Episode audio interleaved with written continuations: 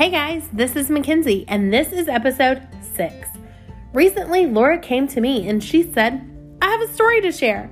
And so I sat down one afternoon with Laura and she shared her story of growing up with symptoms that resembled ADHD and dealing with that and growing up and trying to just learn to cope with different mental health issues as an adult, even as a child. And Laura shares all that with her and dealing with um, trauma as a child and what that looks like growing up. I'm very proud of Laura. She has continued to fight for her mental health and recently got a new diagnosis of ADHD because she knew that something wasn't right.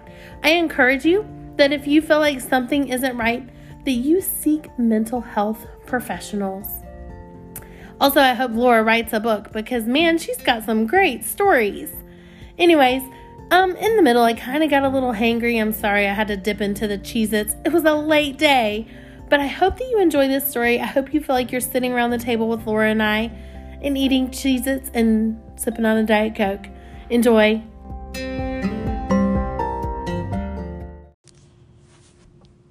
All right, I am sitting here today with Laura. And Laura, you are a teacher. That's correct. How long have you been teaching? this is my sixth year. I taught fourth grade for my first five years, and now I'm in third. Which one do you prefer? Mm, fourth. Why do you like fourth grade better? Um, the maturity. I think that's been the hardest thing to adjust to is that Even in just one grade level? yes, Oh, wow. Okay. it's a huge difference. Um, why did you want to become a teacher? I had trouble in school. I was not a good student. Um, and I just have memories of the few teachers who really built me up. And that just really inspired me. And so I've wanted to be a teacher since the first grade. Did you have trouble with like reading, or was it like an academic, or was it um, another issue? At first, reading was a struggle at first, but I don't know if it was truly a struggle or if that was more something that my parents were kind of overly concerned about because my older sister Victoria and my younger sister Amanda were already reading when they were three years old. And so I think my parents were very concerned that I wasn't reading that quickly, but in reality, I was reading by the first grade and I didn't continue to have any problems after that, but math was a huge struggle for me.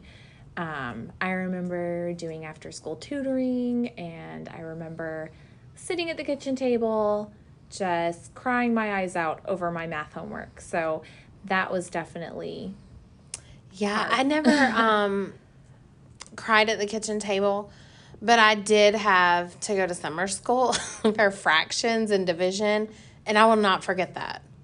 And so when we teach those things, I it brings that memory up. it's like trauma Same, from that. Um, and so, as a student, were you a hard worker? Did you try? Did you I try to hide? It depends.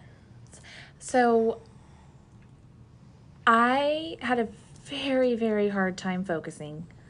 Um, my teachers noticed me staring out the window a lot, talking, or I was just in outer space. And I look back and realize that a big theme all throughout elementary school, especially, was lack of focus and attention. And my teachers communicated that to my parents year after year. Um, and so I have a sense that maybe there was ADHD potentially. And I still feel that, but my parents do not believe in ADHD.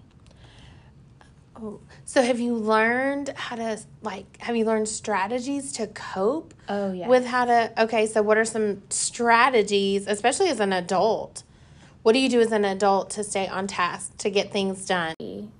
I lost things a lot. Could not keep up with things. And so, unfortunately, that has meant that I've had to overcompensate in a lot of different ways. So, my house has to be perfectly clean and organized all the time. And I have a place for everything. Everything in my house has a place where it lives. Oh. It's the same thing with my classroom. If something gets moved even an inch, I notice. Oh, you would die in my house. Oh, oh, I know. I'm sitting in your classroom right now and I'm like, how? How? How? Oh, I don't know either. but I know where it is. It might take me a minute to find it. And what's really interesting now, I don't have a diagnosis for ADHD. I've never been tested, but it's just kind of anecdotal evidence mm-hmm. that I'm collecting. And I read somewhere that people, one of the common things noticed with people with ADHD is that they collect things in bags. Like they Oh. have things in bags, and the bags are just sitting.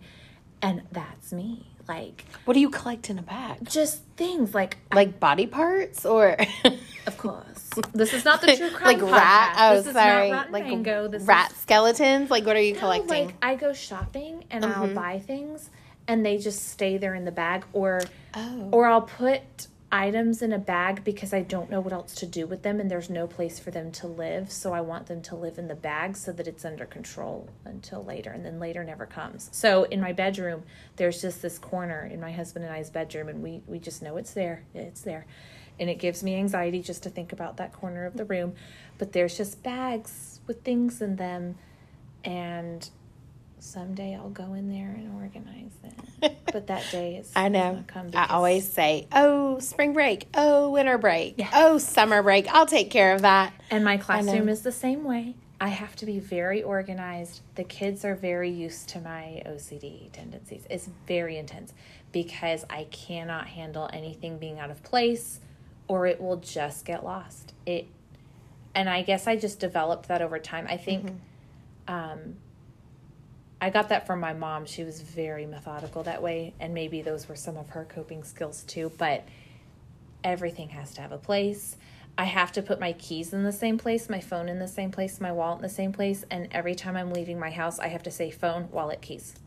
Phone, wallet, keys. Like, do you have a diagnosis of OCD?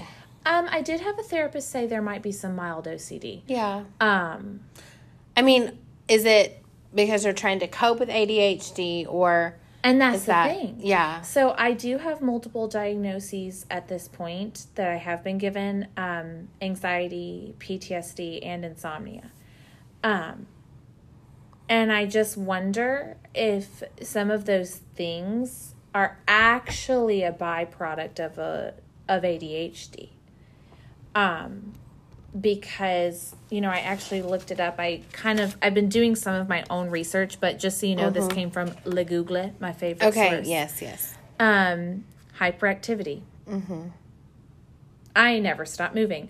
Um, fidgeting. I used to. Um, it's a podcast. No one can see my. I know you're like doing something weird with your hands right now. my Like wiggle your fingers. Uh-huh. like this, or I would shake. Okay. My hands would shake like this as a kid. Yeah. You can't see me on the podcast. She's shaking her hands. I'm shaking my and hands wiggling her fingers. Okay. And it got to the point where I finally had to start sitting on my hands. Hmm. And I did that for a very long time. Anytime I had to sit, I would just sit on my hands until I finally got used to not doing that because other kids would make fun of me, some would laugh at me, mm-hmm.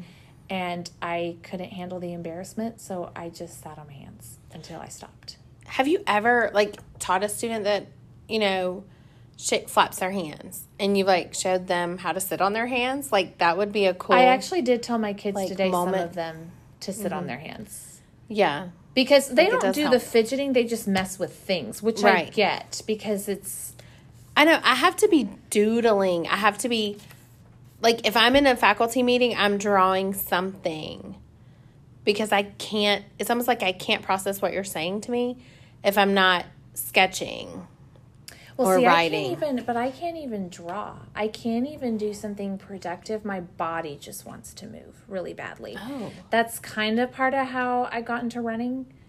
because the only thing that You could- just did your first Disney, right? Is it your first Disney marathon? that was my first Disney race, and it was a half marathon. And for some reason, it's the only thing that calms me down and gets my brain to almost like reset and stop racing. Um, but it doesn't last for very long. I'm just that I'm telling you that I- I'm like the type of person who I could run a full marathon, take a quick nap, and then I'm going to be just as energetic the Oh, rest wow. of the day. It's exhausting to be me. So, okay, so back, let's go to running because that sounds Okay. good. So, you run how often?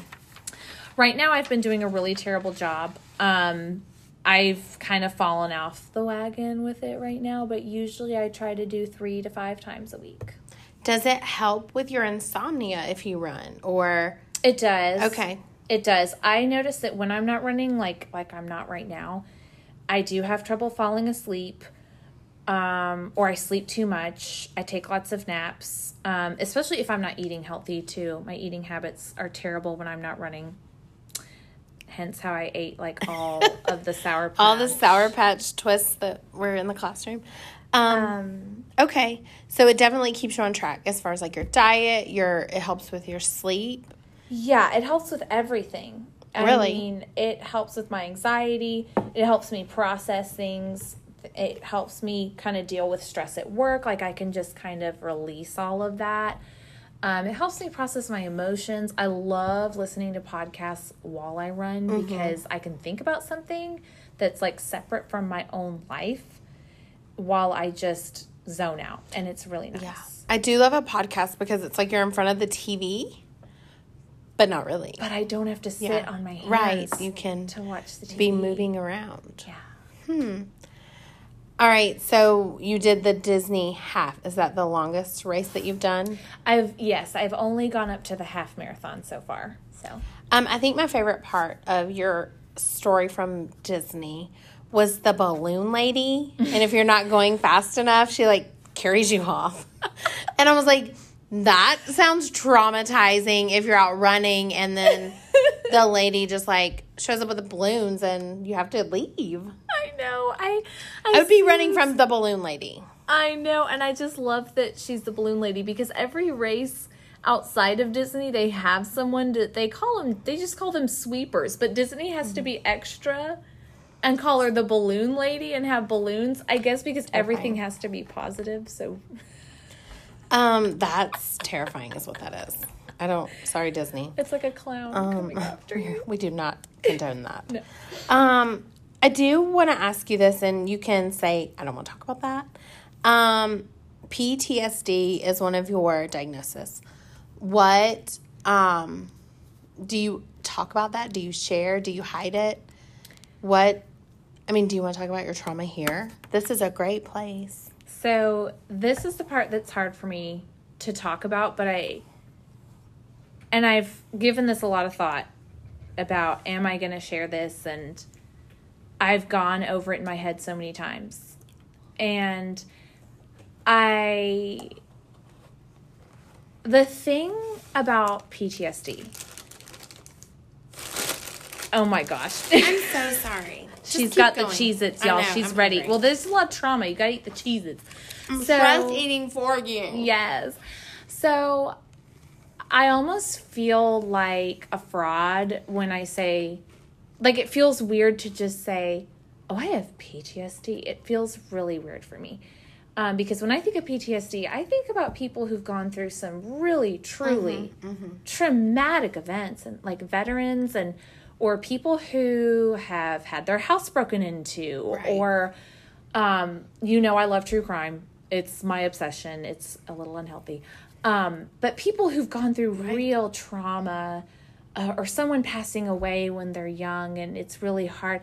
And so I feel so awful even using that term. And the only reason I mention it is because I'm still questioning it and because it was written on a piece of paper. I mean, it's really hard Like from a physician. from a hospital. So Okay. there was a time when I was hospitalized when I had uh, reached a point where I hadn't slept in six days. My insomnia had gotten to that point, and I had just kind of started talking nonsense, and mm. and there was a really big problem. And so, um, some really good friends had checked on me. One of my really really close friends took off work and cared for me at that time, and um, I it was it was a really strange strange experience that I don't know how to put into words. But I was hallucinating. Um, I was having flashbacks. I was just talking crazy. And of course, I hadn't slept in six days. So everything was just so bad at that point. And my friends had been trying to get me to sleep they had tried everything and day six came around and it was like we're going to the hospital yeah like so, we can't do anything else to get you to go to sleep and we went to the hospital and was this during the school year or was this like summer break? This was a summer break. Okay, okay. Yeah. I always like that's how I think of things. Is it like summer break time? Is it spring break time? Is it, you know, and so yeah. it was a summer break. Okay. And cuz I don't know how you would survive and come to work. I just was talking nonsense. And it was very clear when they came to talk to me, they thought I was on drugs. Mm-hmm. I mean, I was, lo- I had lost it. And of course, when you don't get enough sleep, your body, it's crazy what your body does and yeah. your mind. You just start. My heart was racing all the time. I would lay down and I just, my, my mind just went in circles. It was terrible. And everything that came out of my mouth didn't make any sense. And everyone around me was just like, I can't make sense of anything she's saying. I don't understand anything she's saying. And they looked at me like I was crazy. I mean, like they so they finally they did And that had never happened to you before. Never in my life, never.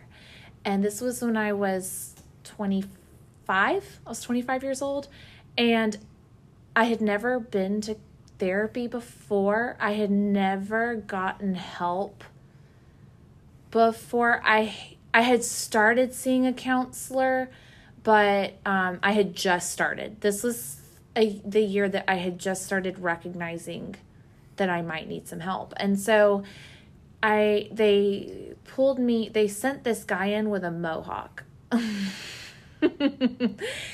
um, and they said he was going to do a psych evaluation. Um, and I just remember he had a mohawk. Look, I was so sleep deprived. I don't remember his name, but I remember he had a mohawk. And he came and sat down and talked to me. And I guess through that psych evaluation, they decided PTSD and insomnia. And it's so hard to explain, but I just, when I did that psych evaluation, he's trying to get to the bottom of what's going through my head, not so much worried about the sleep part because he's basically a therapist. And I talked about my mom, I talked about my dad, I talked about my sisters, and I talked about teaching. And that's when I let out all that trauma mm-hmm. was with him and he got it. And for the first time I felt validated that I was a victim of some sort of abuse. Which is still hard for me to say because right. it's not like a big scary event. Right. Was was it like over time one event like, was it eh, once you reached your teenage years? Like, over time. Was it like, sorry, you don't have to answer this. You can be like, plead the fifth. Was it your parents? Was it your sisters? Was it another family member? It was my parents. And so basically, it kind of starts with my dad. So in the 70s in Nicaragua, there was a war going on, and it was between two groups of people the Sandinistas and the Contras. And mm, I have to get this right. I always forget the exact. So the Sandinistas were trying to overthrow the government, and the Contras were like the rebel party. And my dad and his family, they were Contras. And what happened was they started drafting young boys into the army to fight on the Sandinistas side, and my dad was being drafted when, as soon as he turned 18. And my his mother did not want that for him. He did not want that. And I wish my grandmother was still alive because she was able to tell the story. She told all of this to me orally. I've never written it down. But basically, she wanted my dad to get an education. She did not want for him to fight in this war. And so she made the decision that she and her husband and my dad and his two sisters were going to the US. And I don't know how we're going to do it, but it's going to happen. Um, it's a little vague how they did it. Um, apparently, under US standards, it was legal, but according to Nicaragua's standards, it wasn't. They found some way to sneak out of the country. And I've never known how. I mean, did they like just walk? I don't know. I like think it kind of cracks me up because Yeah. they won't tell me. and I guess it must have been really bad. Mm-hmm. I'm sure. There's a big question mark there of how did you do it? Um, so I don't know. But you, they came to the U.S. They came to the US. And where did they land? Um, they ended up in Florida. Um, the I'm sorry that my story's a little choppy. My grandmother's not here. but my dad, he was a very good student. He was very he's a very intelligent man and so he um, earned himself a full scholarship to the University of Florida. I believe his first two years of college, he went to school in Honduras, and then he went to University of Florida. He got a bachelor's, a master's, and a PhD all in one go, which is Wow. crazy to me. For an immigrant to come to the United States. And he didn't speak English. Yeah, that's incredible. Yeah. Um, and that's something I take a lot of pride in. Like my dad's story is amazing. And the fact that he took such a terrible situation and he had to learn English, he had to get by on nothing. I mean, I think they came with maybe $500 in their pocket and they had to find a way to go to school. Um, and my grandparents were just kind of I mean, they lost everything. Mm-hmm. They it was only them that came. They left all of their extended family, everybody that mattered to them, all their friends, everybody behind. And I don't know how they processed that, but I think I mean, did they stay in touch with them? Like, could they? If they fled, can they reach out to their family? they could, mm-hmm. Yeah. but they didn't go back and see them again. Mm-hmm. And over the years, whenever someone in our family passed away or a friend, it was just a phone call Yeah. letting my grandmother know that, oh, your brother passed away. Mm-hmm. And she hadn't seen him for. Yeah, and she never got the closure. Mm. Like, how do you get closure that way when it's just a phone call letting you know this person is gone? I guess you just kind of become tough to that, or I don't think you callous is not the right word, but that's a lot. That's Oh, hard. my grandmother, she was very depressed. She took antidepressants.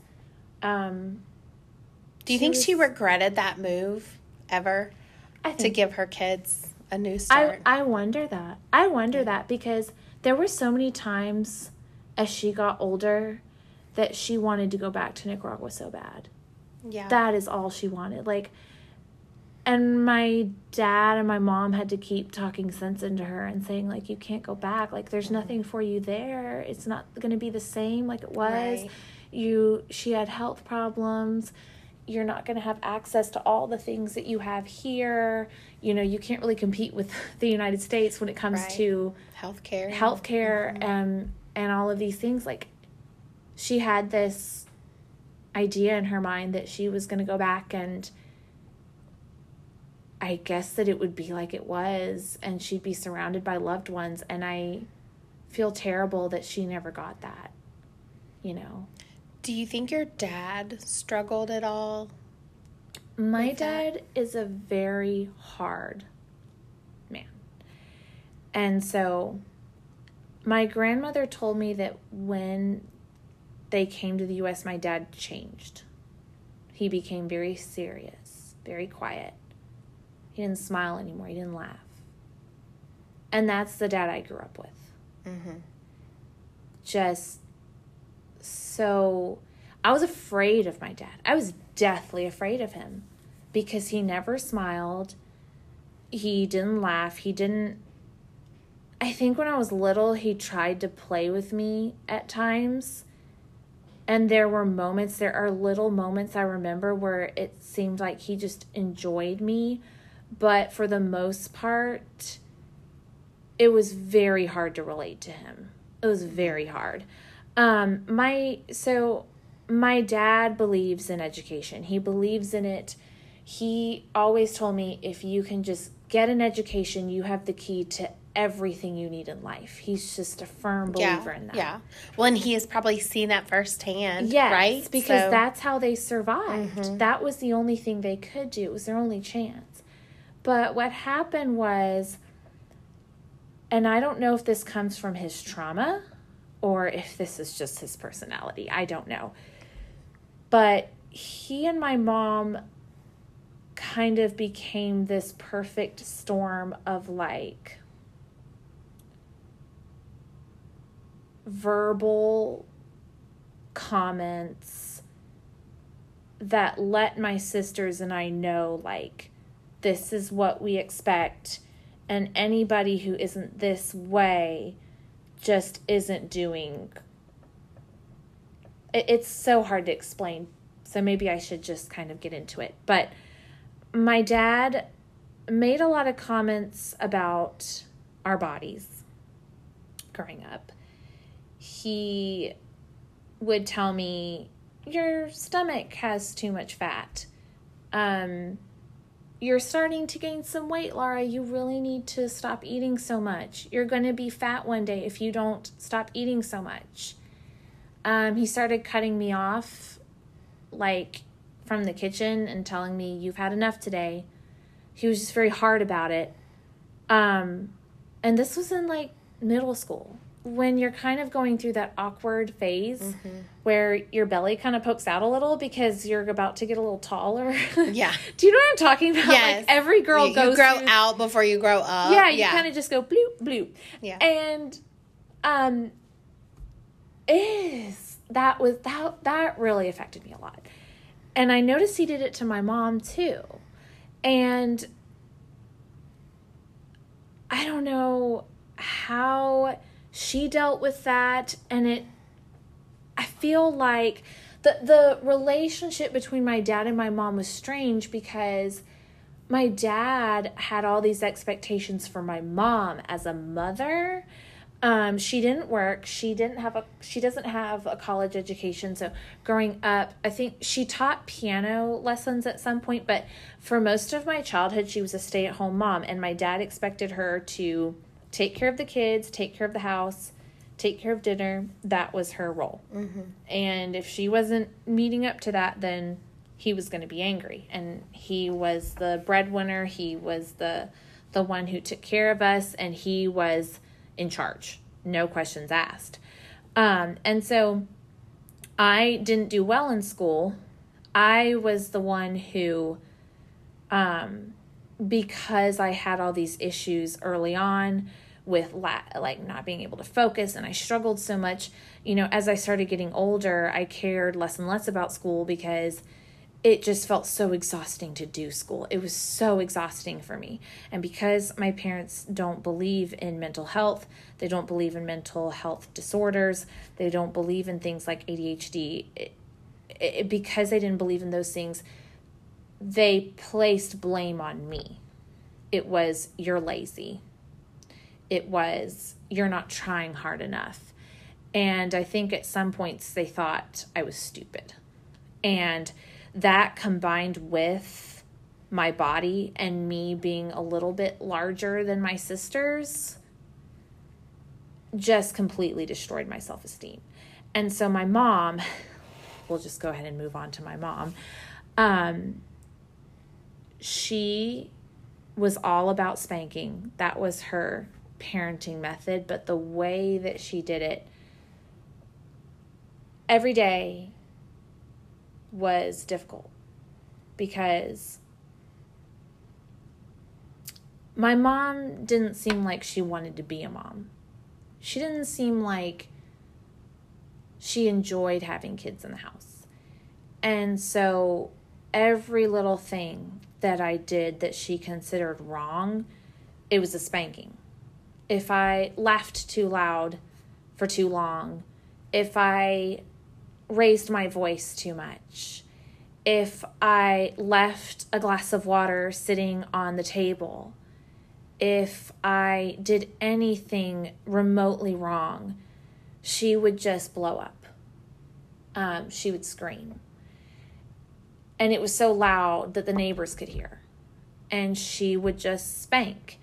And when she did it, she just screamed. And it was terrifying. But it was like that every day. And it was like that for my sisters. And it was just normal to us. We never knew any different. And there's this huge debate about spanking. I know it's everyone has a different opinion on it. Um, my the therapists I've talked to have said if it's an open hand, it's okay. If it's a closed fist, then that's when it gets to being something different. But a lot of people don't believe in it. My therapists claim it is a form of abuse the way that my mom did it. So there's kind of this debate in my mind of like, was that physical abuse? And I don't know. But my mom was very religious, but her way of being religious wasn't that she went to church. It wasn't that she really practiced what she preached. It was that she used it as a parenting tool. So I kind of wrote down some of my favorite quotes. Cleanliness is next to godliness. When you sin, Jesus turns away from you and cries. If any of my children were gay, I would kill myself. Gluttony is a sin, so that went back to the eating. um, God says you cannot condemn others, but you can judge their fruit. Um, and she would have me sit down and pray every night, ask God for forgiveness for my sins. But my sins were so little. yeah. You were a tiny kid. I was a tiny kid, and my sins were just that I didn't listen to my mother that day, that I didn't clean up after myself, that I disobeyed her. Those were my sins. And I thought that I was just the most terrible child ever. I must be, because why else would someone hit me every day? Yeah. And like, I just must be like the worst daughter. And my dad didn't accept me for who I was. He thought I wasn't very smart, that I was lazy. My mom thinks I um, am so misbehaved and that I just can't get it together. And it just built this feeling inside of me like I just can't do anything right. And it, my mom would say, I'm going to hit you just hard enough to not leave a mark. And how has that helped you be as a teacher? Like, I know we work with kids every day, and I imagine you have seen kids walk in this building or, you know, in your old school. How has that helped you as a teacher? Like, do you think it's helped you I understand like them? I'm so cautious about what I say to them because they will get on your nerves. Oh my gosh. they will make you want to scream sometimes, these kids. You know how it is. When you've told them the same thing a million times and they still haven't done it, or, you know, some mm-hmm. of my mm-hmm. kids this year have had some issues with, you know, taking items that don't belong to them and lying and you know we they're kids they just Yeah. and we've had to talk a lot about a, a lot of different issues and I've I've taught all kinds of kids over the years and had kids with behavior problems but I always stop myself before I say what it is that I want to say. And uh, there are certain things I just don't believe I'll ever say to a child, whether it's a child at school or if I were to have my own kids. The one thing I refuse to do is to make them feel bad about who they are. And I emphasize as much as I can. I love you, but I'm not happy with your behavior mm-hmm. right now Your choices. it's your Yeah. choices and i need you to start trying to change that and i'm just so careful because it's like my mom didn't know the difference it's as if it's as if she didn't know about child development she didn't know that it's normal for kids to be loud it's normal for kids to make a mess it's normal for kids to be kids I think she just didn't like kids. Where was your mom from? You didn't. You told us about your dad, Yeah. but where's your mom from? um, she said she's from Illinois, but when she was little, they ended up going to Gainesville, Florida, and that's where she was raised and lived most of her life was in Florida, and that's how my parents met was because she was working as a secretary. I guess they don't call them secretaries anymore, but back in the day, A person who helps. a recep- Assistant. a re- an assistant, a receptionist. Um, she worked as a secretary at the University of Florida, and my dad was working on his PhD, and that's how they met. Oh, that's fun. They were introduced to each other. Okay. I just, you know, I wonder like where she grew up, like if that mattered, how she, like, was she this way because her family, that's how they were? You know, that's how her mom was. You know, She you think like it's cycles. Everything's always- a cycle. Yeah, she always quoted her mom. Mm-hmm. She would say, "My mom said, use the fly swatter." My mom said, "My mom was the youngest of six kids." Um, I know that her- when I was growing up, my mom's parents were old. I mean, they were in their nineties.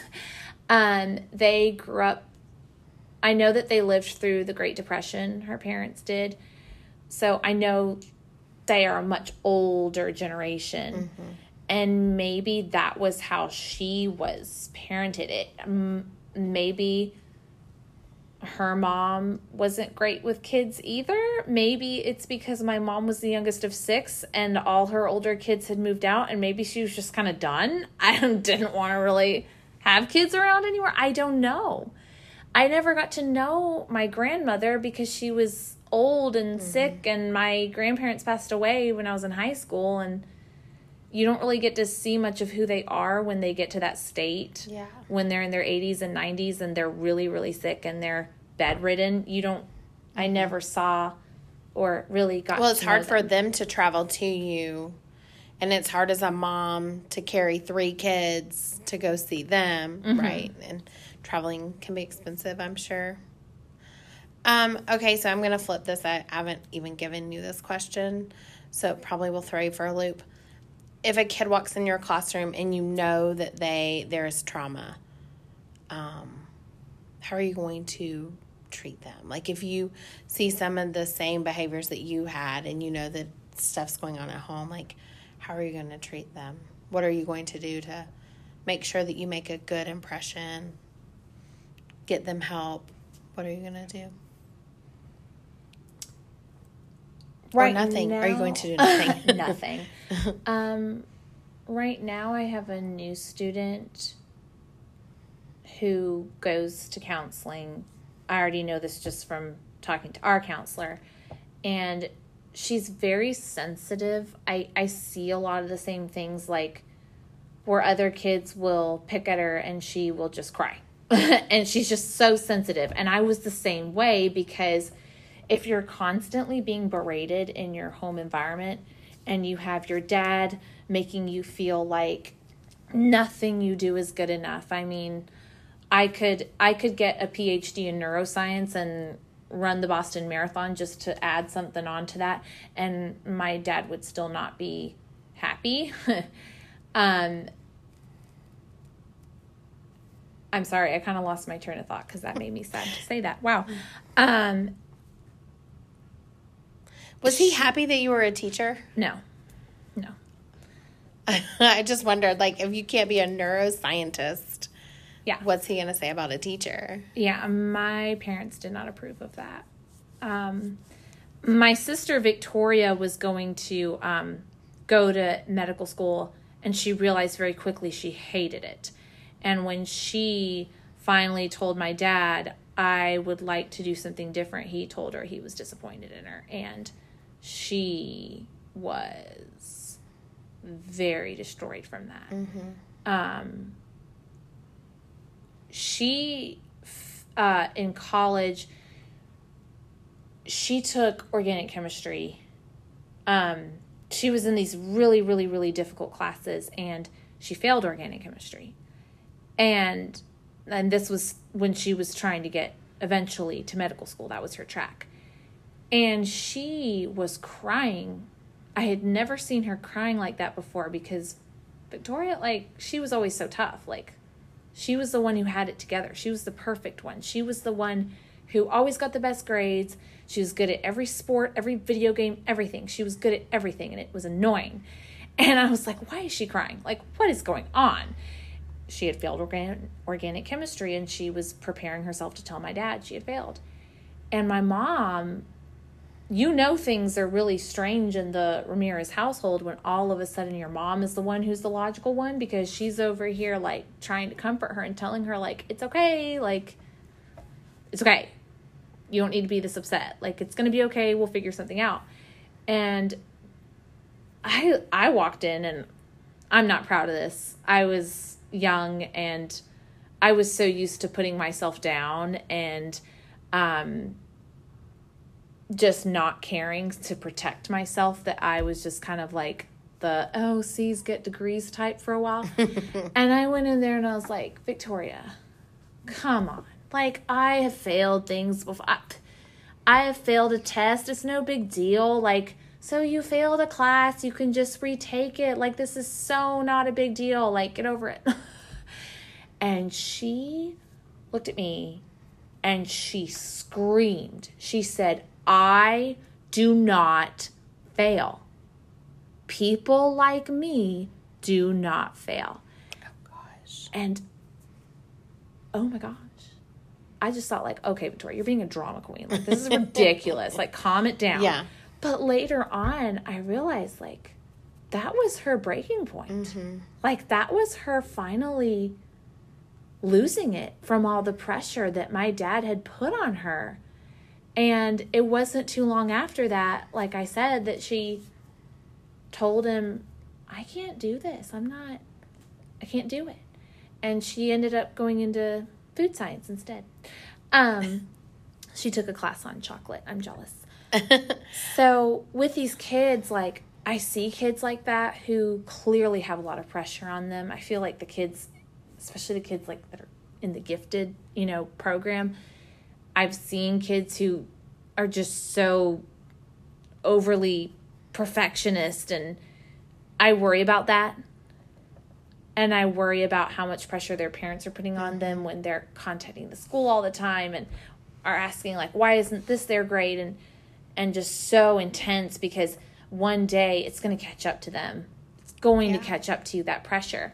Um but yeah, I have a, a student that just came to me, and like I said, she reminds me of myself. And I just let her hug me, honestly. Mm-hmm. And I, I just let her talk to me. Yeah. Like about whatever she wants to talk about. Mm-hmm. Because when I was in school, I, I was so isolated.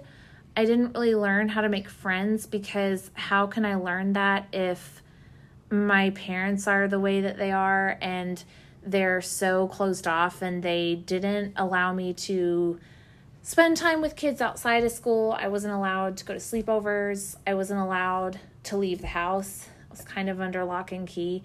And so the other kids, they had friends, they were involved in sports, they were doing all these things. And so they all had friends, and I didn't. And I also had a hard time focusing, so my grades weren't the best. And I felt terrible about myself. And this little girl, the other kids are picking on her. She just got to our school. They're picking on her. They're telling her they don't like her, they don't want to be her friend. And then the more that they're mean to her, the more she tries to be their friend, mm-hmm. and it's just not working. And I just think to myself, like, wow, like this kid is me. Like, I totally relate to that. Trying to make friends.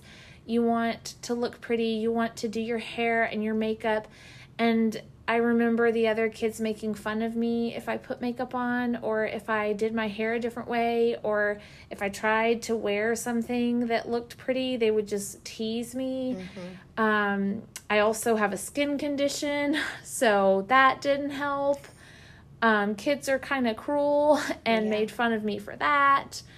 In the fifth grade, a boy called me ugly, and I'll never forget it.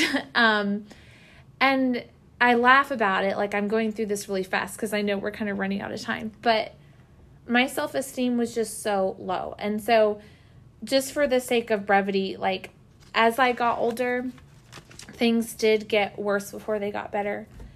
I never got into drugs. I never was interested in anything like that. Thank God. At least I didn't go down that path. But um I did get way too interested in boys. I very much needed their approval. I very much needed to feel validated in the wrong ways. Um, and I won't go into like a whole bunch of detail about that because this is a PG podcast. But um, I things got better when I finally made some really good friends. And these friends are still my friends. I still, one of them, like her dad just passed away, and I am totally going to the memorial. I'm going to see her soon, and I'm so excited because I haven't seen her in forever.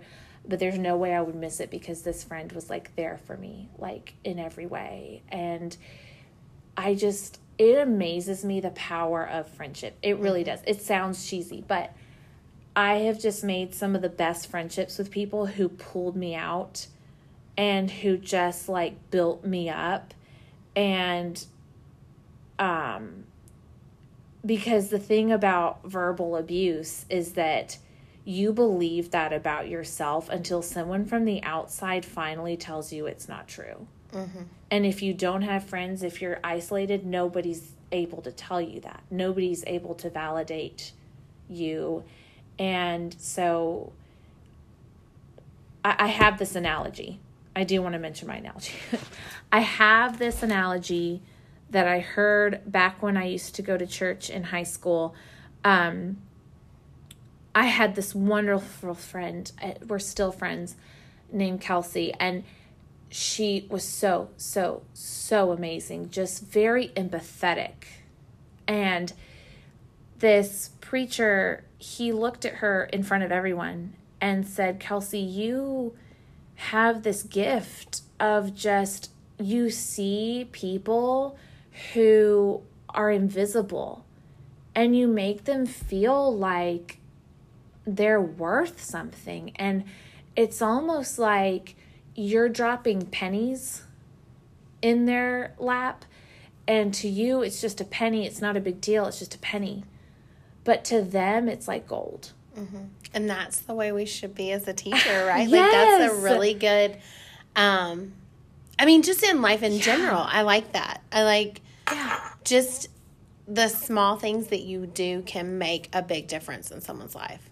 Right? Yeah. We should all be like Kelsey. Yeah. That's the motto. That's, be like Kelsey. That was like my conclusion. Yeah. Like drop pennies but make them feel like dollars. Uh, no, I no, got okay. yeah. I got dollar. That was I got dollar. That was like, don't do that, guys. Don't do that. Um, that's impressive, and I think that that's a really good.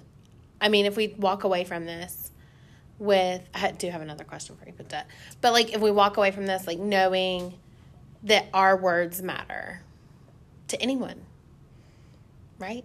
Yeah. and not just our own children, not just our own families, but the students we encounter every day and the people that we see that make it count. Yeah.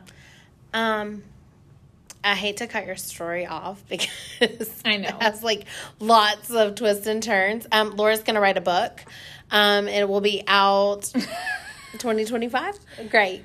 Um, and so I always want to ask if you could give one tip, one um, maybe there's an object that you love, an accessory, a strategy. What makes you the best teacher? Like mine is my teacher bag that I don't have today.